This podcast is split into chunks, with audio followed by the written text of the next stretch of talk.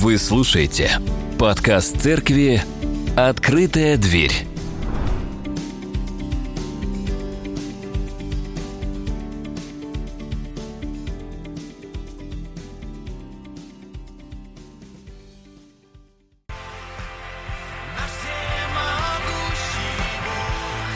Мы с вами продолжаем заниматься исследованием, и перед нами с вами сегодня интереснейший отрывок из первого послания Петра. Чудесный отрывок, иллюстрирующий административный восторг. О нем мы сейчас поговорим. Я процитирую Степана Трофимовича. «Поставьте какую-нибудь самую последнюю ничтожность у продажи, и это в них до административного восторга доходит. Я вот прочел, что какой-то дьячок в одной из наших заграничных церквей выгнал, то есть выгнал буквально из церкви одно замечательнейшее английское семейство прелестных дам. Пред самым началом великопостного богослужения, единственно под тем предлогом, что шататься иностранцам по русским церквям есть непорядок, и чтобы приходили в показанное время, и довел до обморока. Этот дьячок был в припадке административного восторга, и он показал свою власть». Мы же знаем и на собственном примере подобные вещи. Да? Ну и даже и, и знаем такое, что были у нас друзья, вот ты прям только что с ним был друг, вместе с ним работал, и его назначили начальником. И ты сразу же потерял этого друга. То есть, как после повышения его подменили. Речь о том, что человек, обретая власть, не знает, как правильно с ней быть. И вы знаете, что это не только характерно нам, обычным людям сегодняшнего дня, но и тому же апостолу, который написал это послание, и тем его друзьям из двенадцати, которые э, с ним шли и следовали за Иисусом. Давайте один отрывочек прочитаем, который э, это проиллюстрирует, как могли неправильно понимать власть. «Когда же приближались дни его, он восхотел идти в Иерусалим и послал вестников пред лицом своим, и они пошли и вошли в селение Самарянское, чтобы приготовить для него. Но там не приняли его, потому что он имел вид путешествующего в Иерусалим». Ну, мы знаем, что самаряне с иудеями не сообщаются, поэтому это просто враги, да? И когда приходят, дайте нам место, и их не приняли. «Видя то, ученики его Иаков и Иоанн, Иоанн любимый ученик и самый молодой, судя по всему, сказали: Господи, хочешь ли мы скажем, чтобы огонь сошел с неба и истребил их, как и сделал Илия?» Эту историю помним, да, когда за Илией гонялся царь Ахав и посылал к нему, то он говорит: да если я пророк Божий, то и огонь сходил, и пятьдесят человек попалил, потом еще несколько человек. И вот они так настолько были впечатлены той властью, которую они обладают, духовной властью, что они были готовы. Не, не, они не подошли, не сказали: Иисуса, давай ты это сделаешь. Нет. Они чувствовали за собой эту силу, и они хотели истребить город. Но он, обратившись к ним, запретил им и сказал: «Не знаете, какого вы духа, ибо Сын Человеческий пришел не губить души человеческие, а спасать». И пошли в другое селение. Апостолы получили власть и были готовы к ее использованию. Хорошо, что рядом был Иисус. А то ведь попалили бы огнем. Понимая все это, это история жизни Петра, Петр дает наставление тем, у кого эта власть появилась. Духовная власть. И он начинает опять здесь с того, что «пастырей ваших я умоляю». Мы уже об этом говорили ранее, он уже вначале, обращаясь, тоже умолял. Он, кто такой Петр? Это апостол Петр, который просит. К чему мы сейчас с вами привыкли, когда кто-то, обладающий властью, говорит нам что-то? Власть имеющие приказывают, они не просят. Петр же обладает колоссальной духовной властью, и он просит. Какой же властью обладает Петр? Порой мы забываем. Но давайте я прочитаю. Иисус спрашивает учеников: один из, из знаменитых моментов. «А вы кем считаете меня? Ты, помазанник сына, сын живого Бога», ответил Симон Петр. Это Петр, который написал послание. И Иисус ему говорит: «Ты счастливый человек, Симон, сын Ионы, потому что тебе открыли это не люди, а мой небесный Отец. Поэтому я говорю тебе, ты скала», отсюда и Петр, «и на этой скале я возведу мою церковь, и даже силам преисподней ее не одолеть. Я дам тебе ключи от Царства Небес, и то, что ты запретишь на земле, запретят на небесах, и что разрешишь на земле, разрешат на небесах». «Я тебя старший по общежитию, будешь отвечать за порядок. Вопросы есть?» «Нет». «Господин назначил меня любимой женой!» Он обладает колоссальнейшей властью. И он говорит, не то что «слушайте, вы там, значит, я вам сейчас говорю, и вам необходимо э, слушаться меня». Да? А он обращается к пастве и говорит: «Прошу вас». Тем самым он показывает пример, о чем мы подробно немного позже поговорим. Что он говорит? Он говорит: «Пастырей ваших умоляю я, сопастырь». И здесь он использует прилагательное, мы можем с вами прямо прочитать, «пресвитеры». Видите? «Пресвитеры». На греческом мы, как на русском, можем читать «пресвитерус». Ну, на самом деле «пресбютерус», но мы «ю» уже начали читать как «и». Поэтому «пресвитеров ваших умоляю я, сопресвитер». На самом деле пресвитер – это старший, ну, по положению. Дословно, когда он обращается к ним, он пишет дословно следующее: «старших среди вас». И себя он причисляет к ним, ставя себя на один уровень с ними. И вот современный русский перевод эр бэ о предлагает очень хорошую версию. Он говорит: «Я такой же старейшина». Такой смысловой перевод, но, в принципе, «я прошу вас». «Я такой же, как и вы». То есть он не возвышается, не становится где-то отстраненно, далеко. Он говорит: «Я такой же, как вы, и я прошу вас». Все мы с восхищением говорим об апостоле Петре, имея перед собой образцы духовных лидеров Запада и Востока, ну, папы и патриархи, и мы переносим их знаки власти на Петра. Поэтому Петр в нашем сознании рисуется эдакий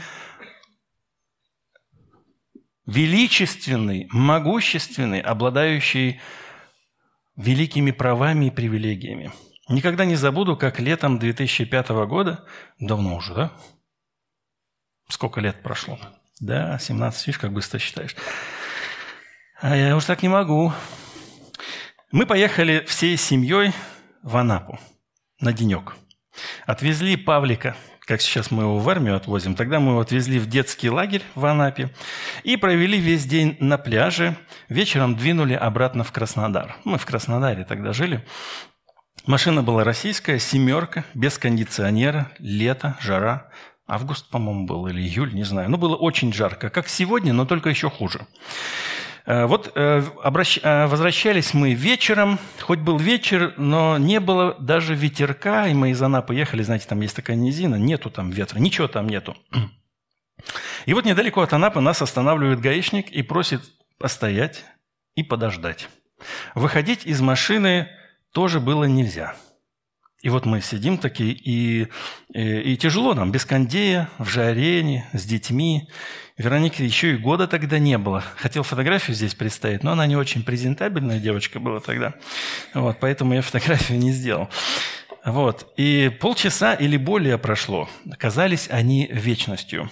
И вот промчались сначала две гаишных машины, которые просто, ну, зачищали дорогу, быть уверенными, что дорога чистая. Ну, чтобы быть уверенным, что чистая дорога, а следом кортеж с патриархом Алексием Вторым, тогда он еще был. Из Новороссийска он ехал в Анапу на самолет, чтобы лететь в Москву.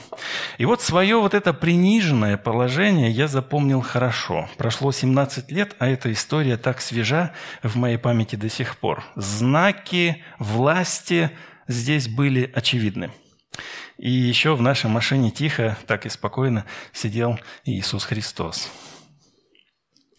Очевидно, что апостол Петр иначе понимает свое служение и ставит себя в один ряд со старейшинами церквей, с тружениками, с обычными людьми. И поэтому он э, говорит немножечко о себе, он говорит, что он свидетель страданий Христовых. Вот, правда, с этим свидетель могут возникнуть вопросы.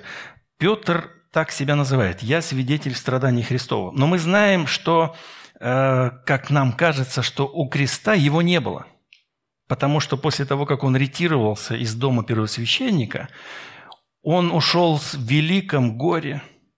Помните, когда петух пропел третий раз, и он посмотрел на Иисуса, Иисус посмотрел на него без укора, просто как бы это то, о чем я тебе говорил, когда петух еще трижды не припоет, но ты трижды уже отречешься от меня. И вот он посмотрел Иисусу в глаза и, страдая, ушел. Попытайтесь себе представить, на самом деле, это тоже одна из черточек для Петра. Хорошо людям, которые думают, что они не согрешали и никого не предавали, и чудесны во всем. Они ошибок не совершали, они сильны, крепки и хороший пример для всех. Петр не был таковым в своем, по крайней мере, представлении. Он знал, что он именно тот, кто громче всех кричал, что «Я, вот они все от тебя отвернутся и убегут, но я никогда». Петр ему говорит: ну ты сегодня же, петух еще три раза не пропоет, ты от меня отречешься. И да, Петр по какой-то причине, может быть, он был сбит с толку тем, как Иисус себя вел, потому что они шли в Иерусалим, и в Иерусалиме, возможно, им необходимо было установить царство Христа, мессианское царство. И, помните, он выхватил нож, он отрубил хламу ухо, Малху, да, вы правильно понимаете. Он отрубил ему ухо, но Иисус берет ухо обратно, возвращает, говорит: убери нож, этот такой кинжал, да, убери его, и по-другому себя повел. То есть они думали, что они будут воевать сейчас, а Иисус его сбил с панталыку, это называется. И тогда Петр убежал, вместе со всеми убежал, но последовал за... процессии пришла, пришли они в дом первосвященника, и там к нему стали говорить: слушай, ты так разговариваешь, как галилеянин. Это как бы нам сказали: слушай, ты сегодня говоришь, как тот человек, который из Украины приехал, ну, или, или из, ю, из юга России. Я сам с юга России приехал, поэтому я тоже могу так говорить. Вот. И он как-то так говорил, по всей видимости, и ему говорят: слушай, он галилеянин. Он говорит: нет. И так три раза отрекся. Ушел в печали, и когда у креста повествования мы читаем, там был Иоанн с матерью Иисуса. И как раз-таки Иоанну Иисус говорит: это теперь твоя мать, заботься о ней, а мать, смотри, это теперь твой сын. Я думаю, что он не врет, когда говорит, что я свидетель страданий Христовых. Скорее всего, он где-то не неподалеку наблюдал за казнью Иисуса, и он действительно свидетель страданий Христа. Только в этот момент он еще очень сильно страдал сам. То есть он его предал, он отвернулся, он пообещал и не выполнил, и убежал, и сейчас, прячась, наблюдает за тем, как происходит казнь. Но э, этим он не отстраивается от читателей, э, и раньше он их назвал соучастниками Христовых страданий. Он говорит, что и вы соучастники, то есть, но как вы участвуете в Христовых страданиях, радуйтесь, да и явление славы Его восторжествуете и возрадуйтесь.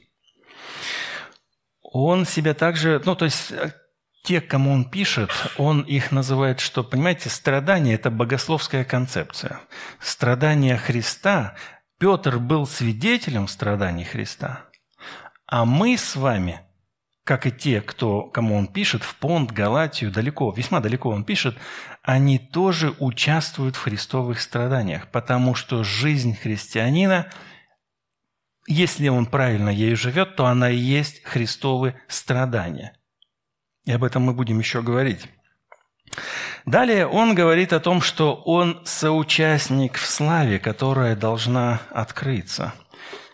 На самом деле, дословно он здесь говорит: «Я причастник причастник славы. Когда ты становишься частью семьи, или когда ты становишься частью какого-то, ну вот, Божьего народа, как мы об этом говорили, да? И здесь он говорит о славе, которая должна открыться, и смело называет себя, что он. То есть вспоминаем, человек, который отвернулся, убежал, предал, прятался, подсматривал. В конце концов, да, он свидетель страданий, но он... После того, как Иисус с ним встретился, помните, Иисус говорил, что когда ты обратишься, ты наставишь братьев. То есть именно эта история здесь и во главе лежит, это обращение Петра. И после этого обращения он с уверенностью пишет, что я причастник славы, которая должна открыться. То есть этой славы еще нет, но это, то есть здесь отсыл к тому самому дню, о котором он уже писал и еще будет писать, тот самый день. Что значит это для нас? Можем ли мы применить к себе такое смелое определение «причастники славы»? Да, можем, если... Давайте мы сейчас по тексту сначала пройдем. Петр пишет: «Пасите Божье стадо, какое у вас». Он обращается к пресвитерам, к старейшинам, но использует здесь терминологию пастухов. Пастухами их не называет, но говорит им: «Пасите Божье стадо, какое у вас». И здесь сразу вспоминается та история, которую мы упоминали ранее, где Иисус дает поручение Петру пасти овец. И мы говорили с вами об этом совсем недавно, помните? Еще говорит ему в другой раз: «Симон Ионин, любишь ли ты меня?» Петр говорит ему: «Так, Господи, ты знаешь, что я люблю тебя». И Иисус говорит ему: «Паси овец моих». Что мы видим здесь? Мы видим здесь, современным языком, если говорить, делегирование полномочий, передача полномочий. Говоря современным языком, другими словами, Петр не видит себя тем, кто выше или главнее, понимая, что ему, на самом деле Иисус ведь ему говорил, вот текст перед нами: «Паси овец моих». И по хорошему счету он должен был бы, наверное, как-то э, проконтролировать все вопросы. Но он понимает, что эта же честь пасти овец дается и другим людям, которым он себя сопричисляет. Его избрал Иисус, а тех людей избрала община. И он это воспринимает как избрание Божие. И таким образом он говорит им, собственно говоря, то же самое, что им сказал Иисус: «Пасите, пасите». Направляя это послание в регионы Римской империи, он не знал этих старейшин и уж тем более их не рукополагал. Поэтому можем сделать вывод, что Петру не характерен дух контроля. Возможно, в прошлом ему был характерен дух контроля, но в зрелом возрасте уже однозначно нет. Иначе бы Петр знал бы всех этих пресвитеров поименно. Ведь он бы их рукоположил, передавая апостольское преемство. Это одна из фишек современной церкви – верификация священства. Только те, кто в рамках нашей церкви цепочкой рукополагаются, но только те истинные. Это и есть тот дух контроля, который не свойствен Петру. Петр их знать не знал, церковь их выбрала, и он им доверяет. Петр однажды был свидетелем того, как Дух Святой вне его контроля, помните эту историю, сошел на сотника Корнилия и на всю его семью. Они были язычниками, они были неверными, и помните, Петр видел эту опускающееся сначала э, полотно, в котором были нечистые животные, и он с Богом спорил опять, говорил, что нет, Боже, я не буду ничего кушать нечистого, потому что я вот такой, вот я ж, ты же знаешь меня. А Петр говорит, ой, и Бог говорит, что я очистил, не почитай нечистым. И после этого сразу же к нему приходят, и он идет к Корнилию, сотнику, и вот они так встречаются, и так: «А что вы меня позвали?» «Ну, нам сказано, чтобы ты к нам пришел, и ты нам будешь рассказывать». Ну и, естественно, Петр такой: «Поставьте себя на его место. Вы евреи. И все эти люди, они недостойны вас вообще. Хотя вам уже говорили, что на самом деле Иисус в свое время рассказывал, что на, на пир придут и люди из других народов. Но это все ж мимо ушей пролетает, да? И они тут встречаются, наконец, с язычниками, и он такой смотрит и, и, и думает, ну, ладно, если Бог меня ведет, я пришел сюда, да, хорошо. И тут, к его удивлению, на этих людей сходит Дух Святой, так же, как на них в день Пятидесятницы. Он шокирован, и он как бы наблюдает и не знает, что с этим делать. И потом, когда он вернулся, помните, в Иерусалим, его братья позвали и говорили, а ну-ка расскажи, почему ты ходил и кушал с ними там, и вообще все это происходит. Он такой, да, братья, я-то как бы и, и ни при чем, вне моего контроля все произошло. И мы знаем, что может быть мысль о том, что Дух Святой может передаваться и рукоположение, и священство, и именно по цепочке, и именно от тех людей, кто вот может и должен это сделать. Такое мнение, конечно, существует. И оно существовало также даже в книге «Деяний». Мы, мы об этом читаем. И вот что мы читаем. «Симон же, увидев, что через возложение рук апостольских подается Дух Святой, принес им деньги апостолам. Говорят, дайте и мне власть сию, чтобы тот, на кого я возложу руки, получал Духа Святого». Очевидно, что Симон хотел торговать духом, купить за деньги и продавать за деньги. Но это крайне неправильное понимание Бога. Поэтому мы возвращаемся к власти, к той духовной апостольской власти, которой обладал Петр, и мы видим совсем другую картину. Он прост, он передвигается по обычным римским дорогам, ни на что особое не претендует, обращается к другим служителям, ответственным за церковь, как к равным, и понимает, что это не люди, это Бог действует, это Бог наделяет вот этой властью духовной. И нужно правильно понять эту власть. Вот, к примеру, Симон Волх, он, ну, волшебник, он подумал, что «А, хорошая возможность, дайте мне, я куплю у вас». Ну, инвестиция, знаете, как там, миллион вложил, но потом же все окупится. Франшиза. Франшиза на Дух Святой, да, на раздачу Духа Святого. Так и ответственность за церковь. Эта позиция старейшин была... Вообще в целом она была чужда римской культуре в принципе. И была привнесена иудеями. Старейшинами могли быть одаренные, способные служители, которых принимала община. Вот точно так, как у нас это с вами община, поднятием рук. Поднятие рук – это и есть хиротония. О чем идет речь? Хиротония – это рука поднял.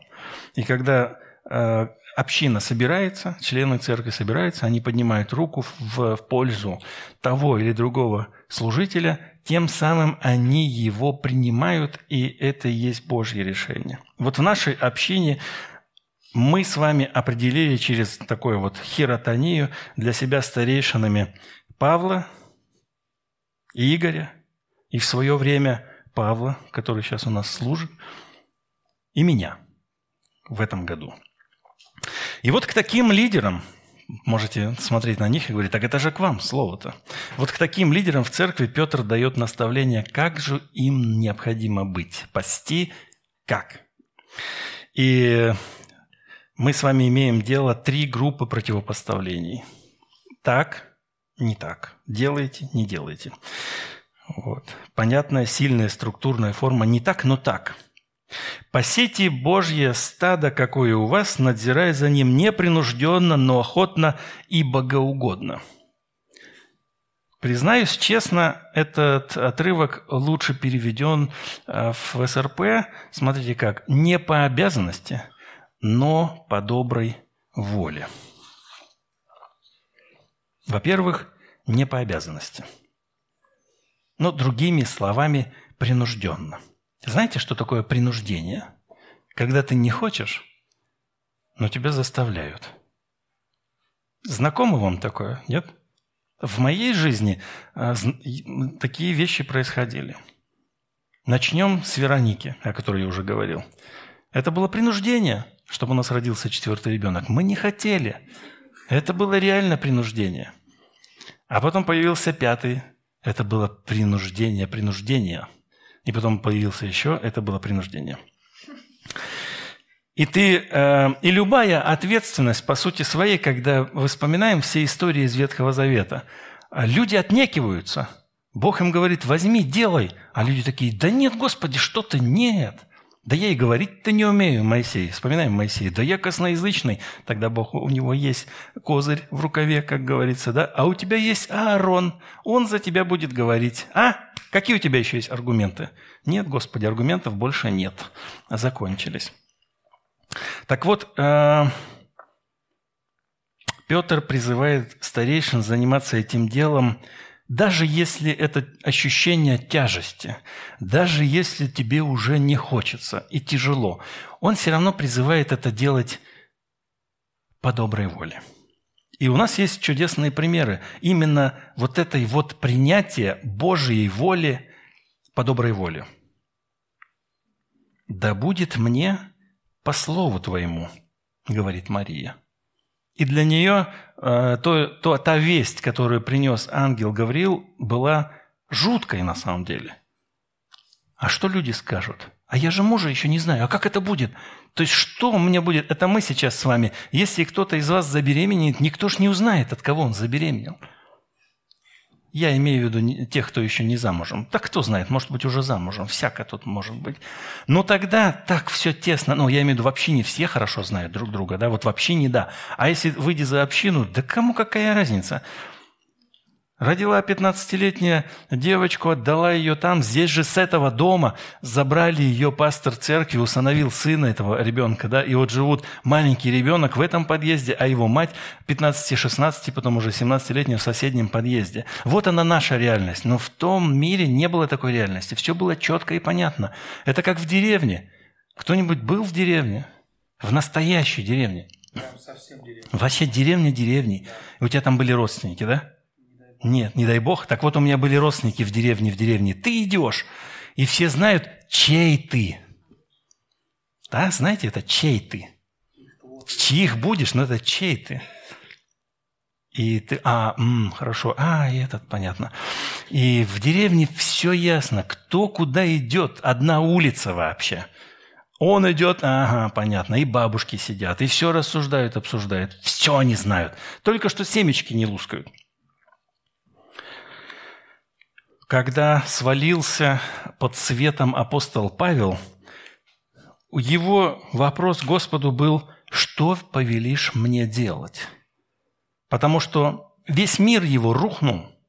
В этот момент тот, кого он гнал и думал, что это выдумка, это тот, кого нужно уничтожить. Всех последователей нужно убить, реально убить. Он был ревнителем, который должен был всех убить.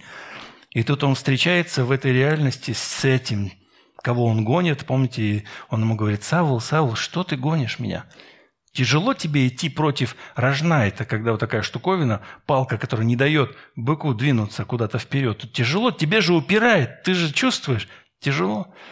И он тут вдруг, его происходит полностью переворот всего его сознания. И единственное, что он, он может сказать: «Господи». Ну, то есть он понимает, что если это все с ним произошло, оно произошло не просто так, что повелишь мне делать. Ну и, конечно, самый ярчайший пример, образ для нас с вами – это слова: «Впрочем, не моя воля, но твоя да будет». Это борение Иисуса в Гефсиманском саду, когда он понимал, что сейчас за ним придут. Один из двенадцати уже пошел его предавать. Сейчас за ним придет толпа. Аргументов против него предостаточно. Его однозначно закроют, и они однозначно хотят его убить, потому что они его ненавидят, они ему завидуют, фарисеи, священники, первосвященники, и они полностью двигались в этом направлении. То есть это было очевидно, поэтому, помните, Фома и говорит: «Пойдем, и мы умрем с ним». То есть очевидно, что Иисус идет в Иерусалим как наверх, на казнь свою. Она уже была, ну, уже отражается и раньше в Евангелиях. И тут он, вот непосредственно несколько часов, он говорит: «Давайте пободрствуйте со мной, поддержите меня в молитве». Они все заснули, а он молится, и он же человек. В этот момент он, он же и Бог стопроцентный, и человек стопроцентный, а у человека есть свои слабости. Поэтому он и боролся, поэтому отсюда у него был пот, как кровь. Настолько было тяжело ему. Но, он говорит, впрочем, не моя воля, но твоя да будет. И во-вторых, далее у нас используется конструкция, здесь немножечко есть греческого. У нас, видите, переведено как... Нет, давайте, ладно. Богоугодно, вот богоугодно, вот это слово богоугодно на самом деле используется здесь, как вот в этом примере. Ой, слушайте, это что же отрезок? Что это я дергаюсь-то? Жили э, богоугодно кататеон, то есть а, буквально это по Богу. Перевод прям по Богу. И, собственно говоря, у нас с вами в предыдущем отрывке то, то же самое он использует. «Ибо для того и мертвым было благовествуемо, чтобы они, подвергшись суду по человеку плотью, жили по Богу духом». И вот в обоих этих словоупотреблениях «по Богу» мы видим представление Бога в виде образа для подражания. Охотно служить, вот теперь давайте осмыслим, охотно служить по Богу, то есть по образу Бога, какой нам явил Иисус Христос. Апостол Павел очень четко это выразил в другом своем послании, которое мы читаем, послание Филипп. Это похоже на гимн, он примерно так даже и звучит. «Он по природе Бог». И здесь я обращаю ваше внимание, природа. Морфе, он по природе Бог, не держался за равенство с Богом, но добровольно лишился всего, приняв природу раба и человеком родившись. Он был во всем человеку подобен, но еще больше себя умолил и так был послушен, что принял и смерть саму, смерть на кресте». В синодальном переводе мы читаем такое слово, как «уничижил», и оно нам не совсем понятно. Он уничижил себя. Что это значит? Он учини... Можно по-разному, то есть унизил, ну да, но здесь что-то другое. Использующий, используемый же здесь глагол «киноа», отсюда и целая богословская концепция э, именно э, «киноса», ну как бы... Э, она больше в православии, конечно, выражена, но характерна всем верующим. Речь идет об опустошении себя, то есть занять неважное положение. Иисус Христос лишил, вот лишился всего. Почему я здесь вам привожу именно э, современный русский перевод от эр бэ о? Потому что здесь слово очень четко отражает. Он добровольно лишился всего. Лишил себя сам. лишил себя сам возможности проявлять свою божественность и был послушен до смерти на кресте. Вот наш пример. Когда Петр отрубил ухо, Иисус ему говорит: «Да неужели ты думаешь, что я сейчас бы сюда не согнал бы огромное воинство, да только попросил бы, и все бы здесь смели бы?» Помните, когда, ну, у Петра же в памяти это все было, когда они... «Погибаем, Иисус, ты спишь, тебе дела нет, а сейчас нашу лодку здесь перевернет посередине». Он поднимается, говорит, оп, и, и все так раз тихо стало. Они, и они в ужасе. Кто он? Кто он, что он делает такое? И вот здесь он мог бы это сделать? Мог, но добровольно не сделал. Он добровольно, как написано, был послушен, что принял смерть саму, смерть на кресте. Далее Петр говорит, что «пасите Божье стадо, надзирая за ним непринужденно, но охотно, не для гнусной корысти, но из усердия». Ну, как бы не с жаждой нечестной выгоды, но ревностно, усердно. Ревностно, усердно – это слово очень сильное, и оно выражает энтузиазм и преданное рвение. Оба слова мы, к сожалению, встречаем только и одно, и второе, которое мы здесь видим, корысть вот эту, да, и усердие, единственный раз встречаем в Новом Завете, поэтому не можем сравнить, а какое было еще использование в других текстах Нового Завета. Но в Септуагинте мы видим такой перевод, именно слово «охотно» встречается в одном отрывке, который очень хорошо иллюстрирует подход, который Петр ожидает от пресвитеров. Давайте мы откроем этот текст. Смотрите, это Паралипоменон, двадцать девятая глава.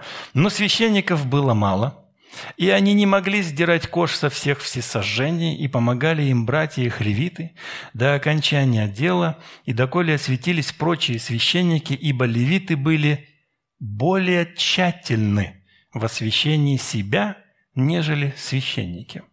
Вот здесь как раз-таки есть более охотные, более ревностные, более горячие, скажем так. То есть пришло время, у нас будет праздник. И левиты такие: мы же должны успеть, поэтому мы должны все вымыть, все наши ритуалы совершить. Вот. А священники такие, знаете, как вот, да ладно, волынщик их называют, да, то есть, да ладно, работу нужно сдать, ну сдам я ее там, что, потом напишу там. И такой потом сидишь всю ночь, не спишь, кофе пьешь, сердце бьет, голова трещит, и ты пытаешься что-то закончить. Это называется волынчик. И вот такие были большинство священников, поэтому они не были готовы, они себя не приготовили. А вот левиты были молодцы. И вот с них нужно взять пример, пример пресвитерам, чтобы не волынить, но в нужный момент сделать все необходимое.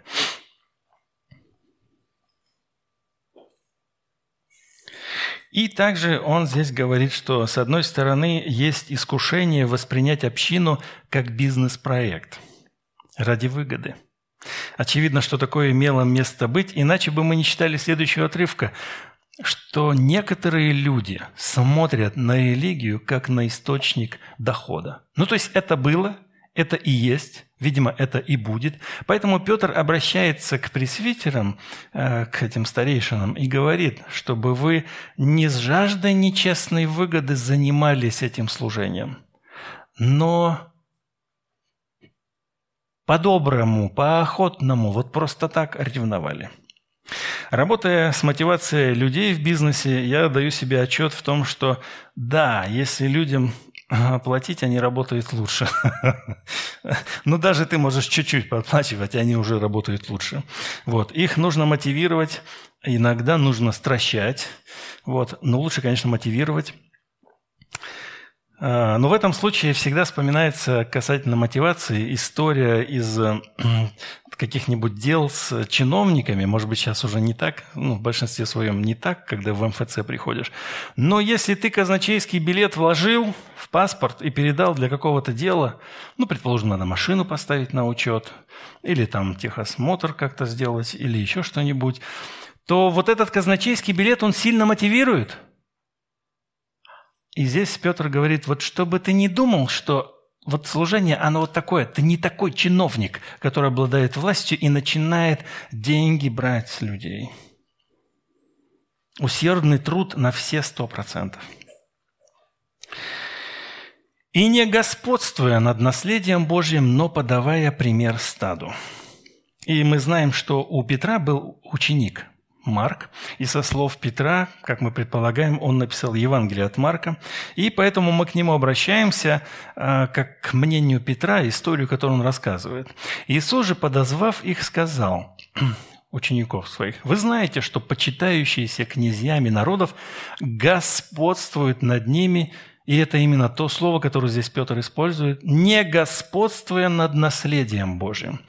И вот здесь мы можем примерно, почему я чиновников привел в пример, потому что именно чиновничьи, именно вот эти вот руководители, властные люди, они господствуют, и вельможи их властвуют над ними. Но между вами, учениками Христа, да не будет так. А кто хочет быть большим, претендуешь на большее, да будет вам слугою.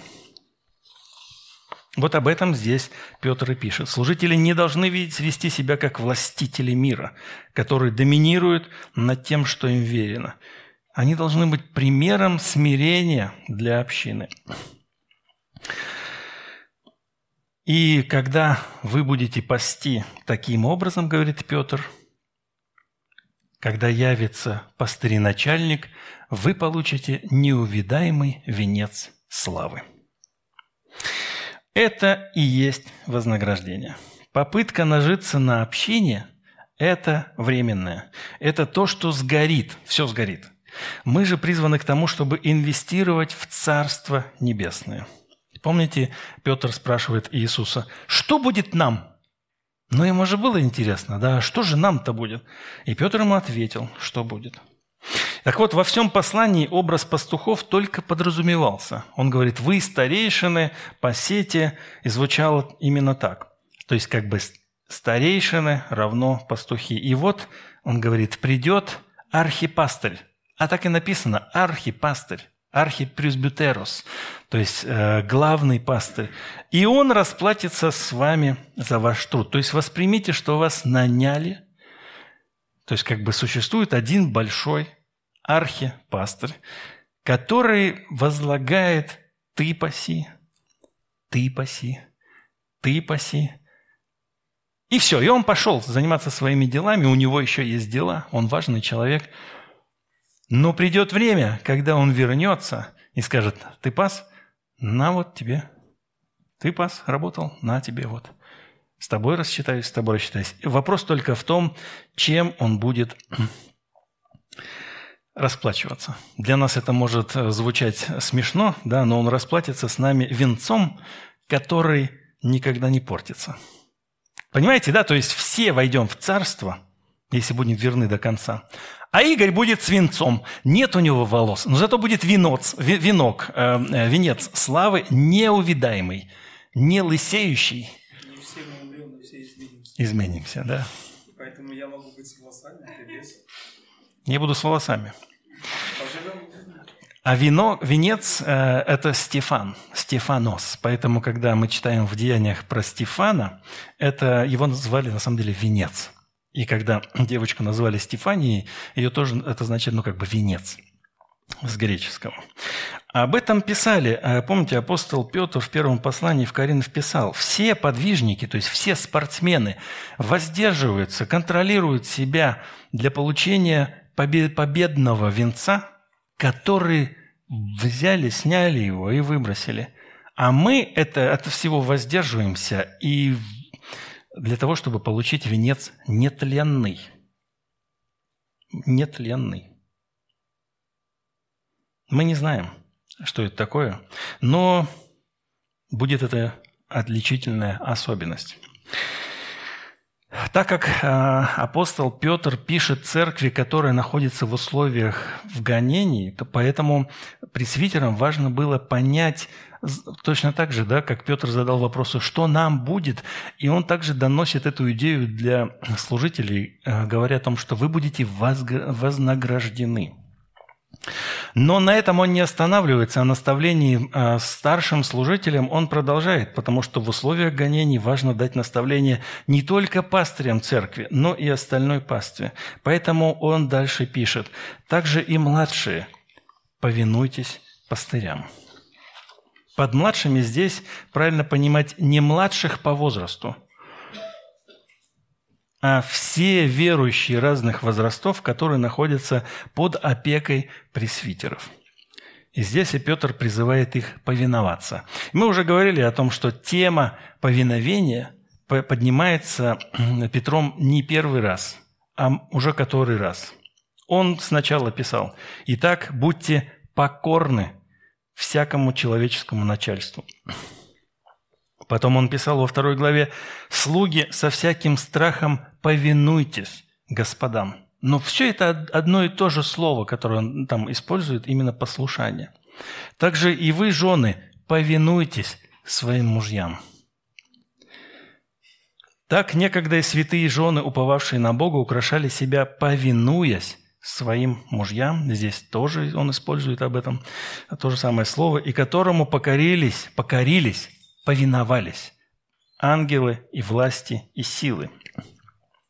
Тема подчинения пресвитерам и церкви – это больная на самом деле тема как для того времени, так и для современного общества. Идея, ну, сейчас, наверное, даже хуже. Идея подчинения вымылась современными либеральными трендами. Сегодня слушаться кого-то – это что-то отжившее, оставшееся в прошлом. И у нас есть тому примеры. Вот я прошу, прочитайте эту книгу. Эту книгу. И что? Книга уже лежит у третьей, может быть, семьи, которым я говорю, прочитайте книгу.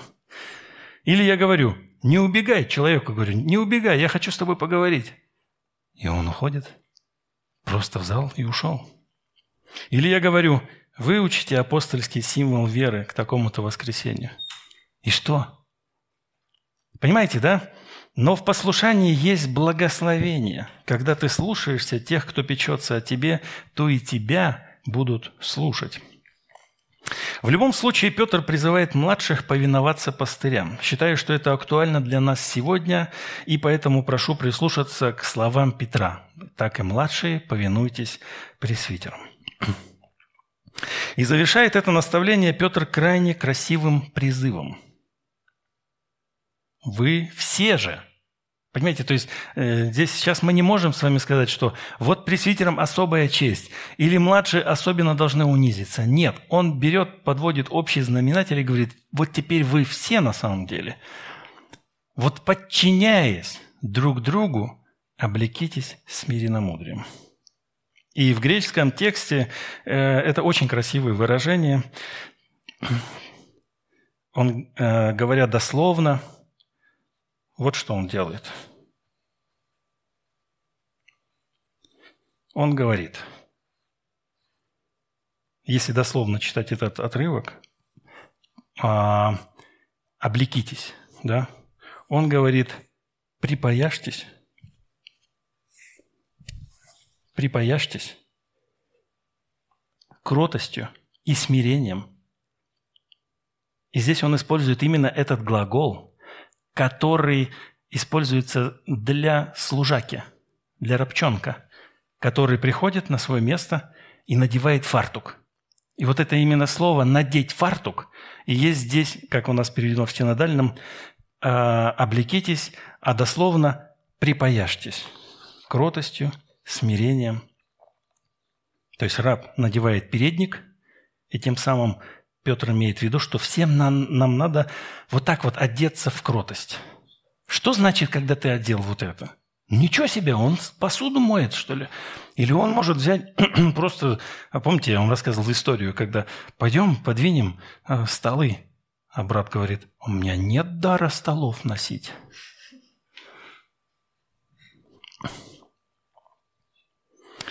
Петру в свое время, как и другим ученикам, было не чуждо разобраться, кто же на самом деле главный. И он уже все это пережил. Давайте почитаем. Они вернулись в Капернаум, и дома Иисус спросил, о чем вы спорили по дороге? Они молчали.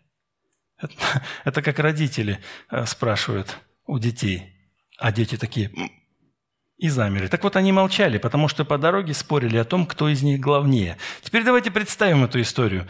Петр говорит, да я главный. А Иоанн говорит, слушайте, главный-то я. Это же я все время ближе к Иисусу. И вот я все время, когда мы кушаем, я все время у Него, у груди. И я все время, если что, ложусь к Нему и говорю, Иисус, что там, как там, как дела, что как. Да? И Он расскажет мне, а ты, Петр, так что иди гуляй. А... Ну и, короче, каждый спорил и доказывал, что он главный. Иисус сел. И здесь мне нравится эта картина, что э, Иисус сел, это как дети, а ну-ка, идите сюда. Хотя там мужики уже, не знаю, лет тоже за тридцать, ведь сел и подзывает к себе двенадцать учеников и говорит им, тот, кто хочет быть первым, пусть станет последним и служит всем. Очевидно, что для невозрожденного человека вот то, о чем мы сейчас здесь говорим, и о том, что мы сейчас видим на слайде, этот текст, это совершенно чуждое наставление. Потому что, что это значит? Хочешь быть первым, одень фартук и паши. А именно это имел в виду Иисус. Но Петр обратился. Он получил Духа Святого и наставляет тех, тех, у кого есть Дух Святой и кто возрожден. Поэтому он уверен, что те, кому он обращается, они его услышат. Припояжьтесь, оденьте на себя кротость. Кротость возьмите, пусть будет здесь у вас кротость. Надо сделать здесь кротость написать. Самый крупный в мире человек. Какое вообще обоснование ко всему вот этому, что он э, приводит здесь, что вы должны одеться в кротость? Э, и Петр приводит дальше это обоснование. Он говорит, потому что Бог гордым противится, а смиренным дает благодать. На самом деле здесь даже можно назвать всех тех, кто одевает фартук, смиренными, а все те, кто фартук не надевают, гордыми. И вот гордым Бог противится. И где мы еще читаем такой отрывок? Помните, вот это «Бог гордым противится, а смиренным дает благодать». Правильно, в послании Иакова он пишет, что также пишет «Бог гордым противится, а смиренным дает благодать». Только он еще добавляет перед этим «посему и сказано». Где сказано? А сказано в притчах.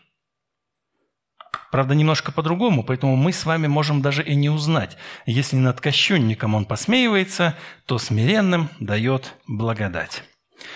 Апостол Петр и Павел, и Иаков, и все они, они наизусть, дословно могли цитировать э, Писание пророков. То есть они просто говорили словом. Поэтому для них процитировать какой-то отрывок, вот ты просто читаешь, читаешь, вот, к примеру, у Петра-то мы сейчас, он просто берет и цитирует Ветхий Завет, а мы-то с вами и не знаем. Мы с вами пошли в послание Иакова, Иаков нам сказал, что так же написано, мы пошли искать, а где же так написано, и нашли, что это в притчах, только не узнали, потому что здесь совсем другие переводы у нас с вами. Но если посмотреть на греческий, потому септуагинта, это греческий перевод Ветхого Завета, а они используют дословно этот и Ветхий Завет в том числе. Вы, если не знаете этого текста, вы можете просто каллиграфию просмотреть. Видите, она абсолютно одинаковая. Гордым противится, смиренным дает благодать. Дословно. Только там Бог, Бог, а в притчах Кюриос, Господь. Но это не важно. Для них это все Бог. И правильно они делают. Таким образом, такое вот основание для Петра. Господь Бог гордым противится, а смиренным дает благодать. И вот эта тема смирения, она очень популярна в Новом Завете. Раз ее используют несколько раз и Петр, и Иаков. И однажды... Очень важно отметить, что эта тема не новая, да, то есть раз они говорят об этом в Новом Завете, но она отражена была еще в притчах, это было очень давно. Сдел, можем сделать с вами следующий вывод. Послушание притыкается, а гордость человека, превращаясь в непослушание. Итак, мы с вами в этом отрывке услышали несколько важных ключевых слов, которые нам необходимо запомнить и применить относительно своей жизни. Подчинение, кротость и смирение, служение и образ. Не так часто там это, но образ, образ – это ключевой момент. И Иисус для нас является тем самым образом и образцом. Тот же самый отрывок, который мы с вами читали в исполнении другого евангелиста. Иисус сказал же им: «Цари господствуют над народами, и владеющие ими благодетелями называются». А вы не так. «Но кто из вас больше, будь как меньший, и начальствующий, как служащий? Ибо кто больше, возлежащий или служащий, не возлежащий ли?» Ну, то есть тот, кто лежит на коврах, это же они больше, да. Он говорит: «А я посреди вас, как служащий». То есть Иисус явил пример послушания, когда сказал: «Не моя воля, но твоя», и добровольно пошел на крест. И Иисус явил пример служения. И, в частности, там мы знаем эту историю, когда Он взял им, омыл ноги. И, на самом деле, это был очень важный момент. Очень важный момент служения, когда человек, принимающий это служение, должен был действительно его принять. Тот же Петр, о котором мы, тот, кто написал это послание, которое мы с вами читаем, вспоминайте эту историю. Иисус подошел к нему, чтобы помыть ему ноги. Для нас с вами помыть ноги актуально. Да? Ну, ты ходишь в босоножках, возвращаешься домой, И тебе говорят, на ковер не вступай. Это мне так говорят. То есть на белый ковер не вступай, быстро сначала ноги помой. И вот я иду сам и мою ноги себе. А как было бы хорошо? Сел, тебе жена такая пришла, ну или не жена, там, не знаю, там слуга какой-нибудь, ноги тебя помыл. А так как в Палестине было посложнее, ты действительно ходил ногами, и даст будет, это, конечно, может быть неприятно звучать, но ты же потеешь ногами, да, и ноги набивают там грязи, грязи, становится просто грязно. И нужно, чтобы закончить свой дневной путь, помыть ноги. Иисус берет и сам начинает мыть ноги, а это обязанность раба, служаки, вот в таком передничке. И э, для человека, который принимает власть, это очень важный сим, э, знак того, что как он должен поступать. Потому что если ты вдруг становишься начальствующим на каком-нибудь предприятии, то ты должен сразу же получить определенные знаки твоей статусности. У тебя должен быть отдельный кабинет, как минимум. У тебя должна быть хорошая служебная машина, а может быть даже самолет или вертолет. И у тебя должны быть вот эти все знаки, и ты не можешь уже кушать в обычной столовке, в которую кушают все остальные смерды. То есть ты должен уже кушать в нормальном, э, не просто в Макдональдсе, или как там точка, да, а ты должен кушать там, где хорошо платят. И вот когда они принимают эту власть от Иисуса, они бы, наверное, не хотели бы, поэтому Петр не хотел, чтобы ему ноги помыли, потому что это значит, что я тоже должен мыть, мыть ноги другим. Поэтому говорит, нет, Господи, и по другой причине он говорит, нет, Господи, не умоешь меня вовек. Тогда Иисус сказал, и слушайте, это очень важно, он говорит, что если я тебе не помою ноги, ты не будешь иметь части со мною. Тогда Петр говорит, тогда всего меня помой, я хочу быть частью твоей, помой меня всего. Вывод очень важный здесь. Важно служить – это раз. И, во-вторых, принимать служение. Потому что если ты кому-то желаешь послужить, а человек говорит «нет-нет-нет, мне не надо», это гордость. Потому что именно гордость не позволяет, чтобы тебе послужили. Потому что тогда ты, ты неправильно все понимаешь. Ты думаешь, если тебе послужили, это значит, я буду обязан ему, и я должен буду ему тоже послужить. Это не про Царство Небесное вообще. Вообще не про то. Кто так думает, неправильно понимает Бога. Итак, несколько выводов. Во-первых, и важное, это вопрос подчинения. Подчинение, оно говорит не только к молодым, с точки зрения, ну, не, не руководителям церкви, ко, ко всем христианам, но и ко всем, потому что пресвитерам тоже говорится, и вы тоже будьте в кротости. Иисус явил образец подчинения воле Отца. Мы призваны подчиниться в своей обычной жизни тоже тому, что Бог нам дает сегодня. Иногда нам не хочется принимать это. Иногда нам кажется, что нас принуждают. То есть воля Божья очень часто нам кажется принуждением. Но надо добровольно принять ее, потому что это благость. Служить Господу – это благость. И Иисус лишился своих божественных сил, вот этой природы, став человеком, для того, чтобы мы с вами могли этой крестной жертвой обрести вечную жизнь. Поэтому подчинение, видите, оно лежит в сердцевине христианского спасения. Поэтому как ты можешь быть в церкви и быть непослушным? То есть когда тот, кто создал эту церковь, явил пример послушания, образ послушания, то ты приходишь в церковь и говоришь, да кто ты такой мне что-то говорить? Это вообще неправильное понимание природы церкви. Кротость и смирение. Это, вот это касается и старших, и младших. Надень фартук. Надень фартук. Это значит, что в жизни церкви бывает много разных вещей, которые нужно сделать.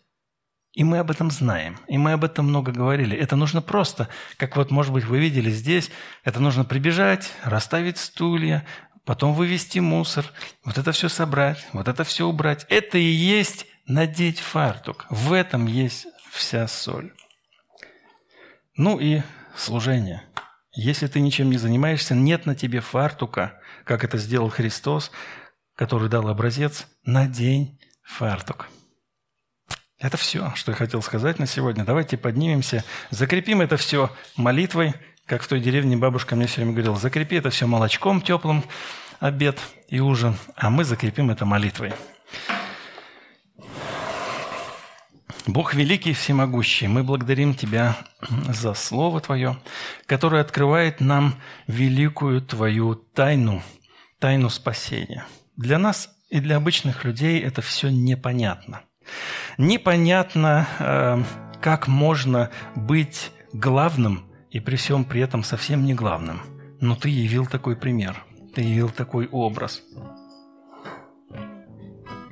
И видя примеры господства человеческих властей, которые совсем не знают Тебя, которые совсем не знают и не имеют Духа Святого, мы имеем соблазн поступать по этим методикам, которые они пользуются.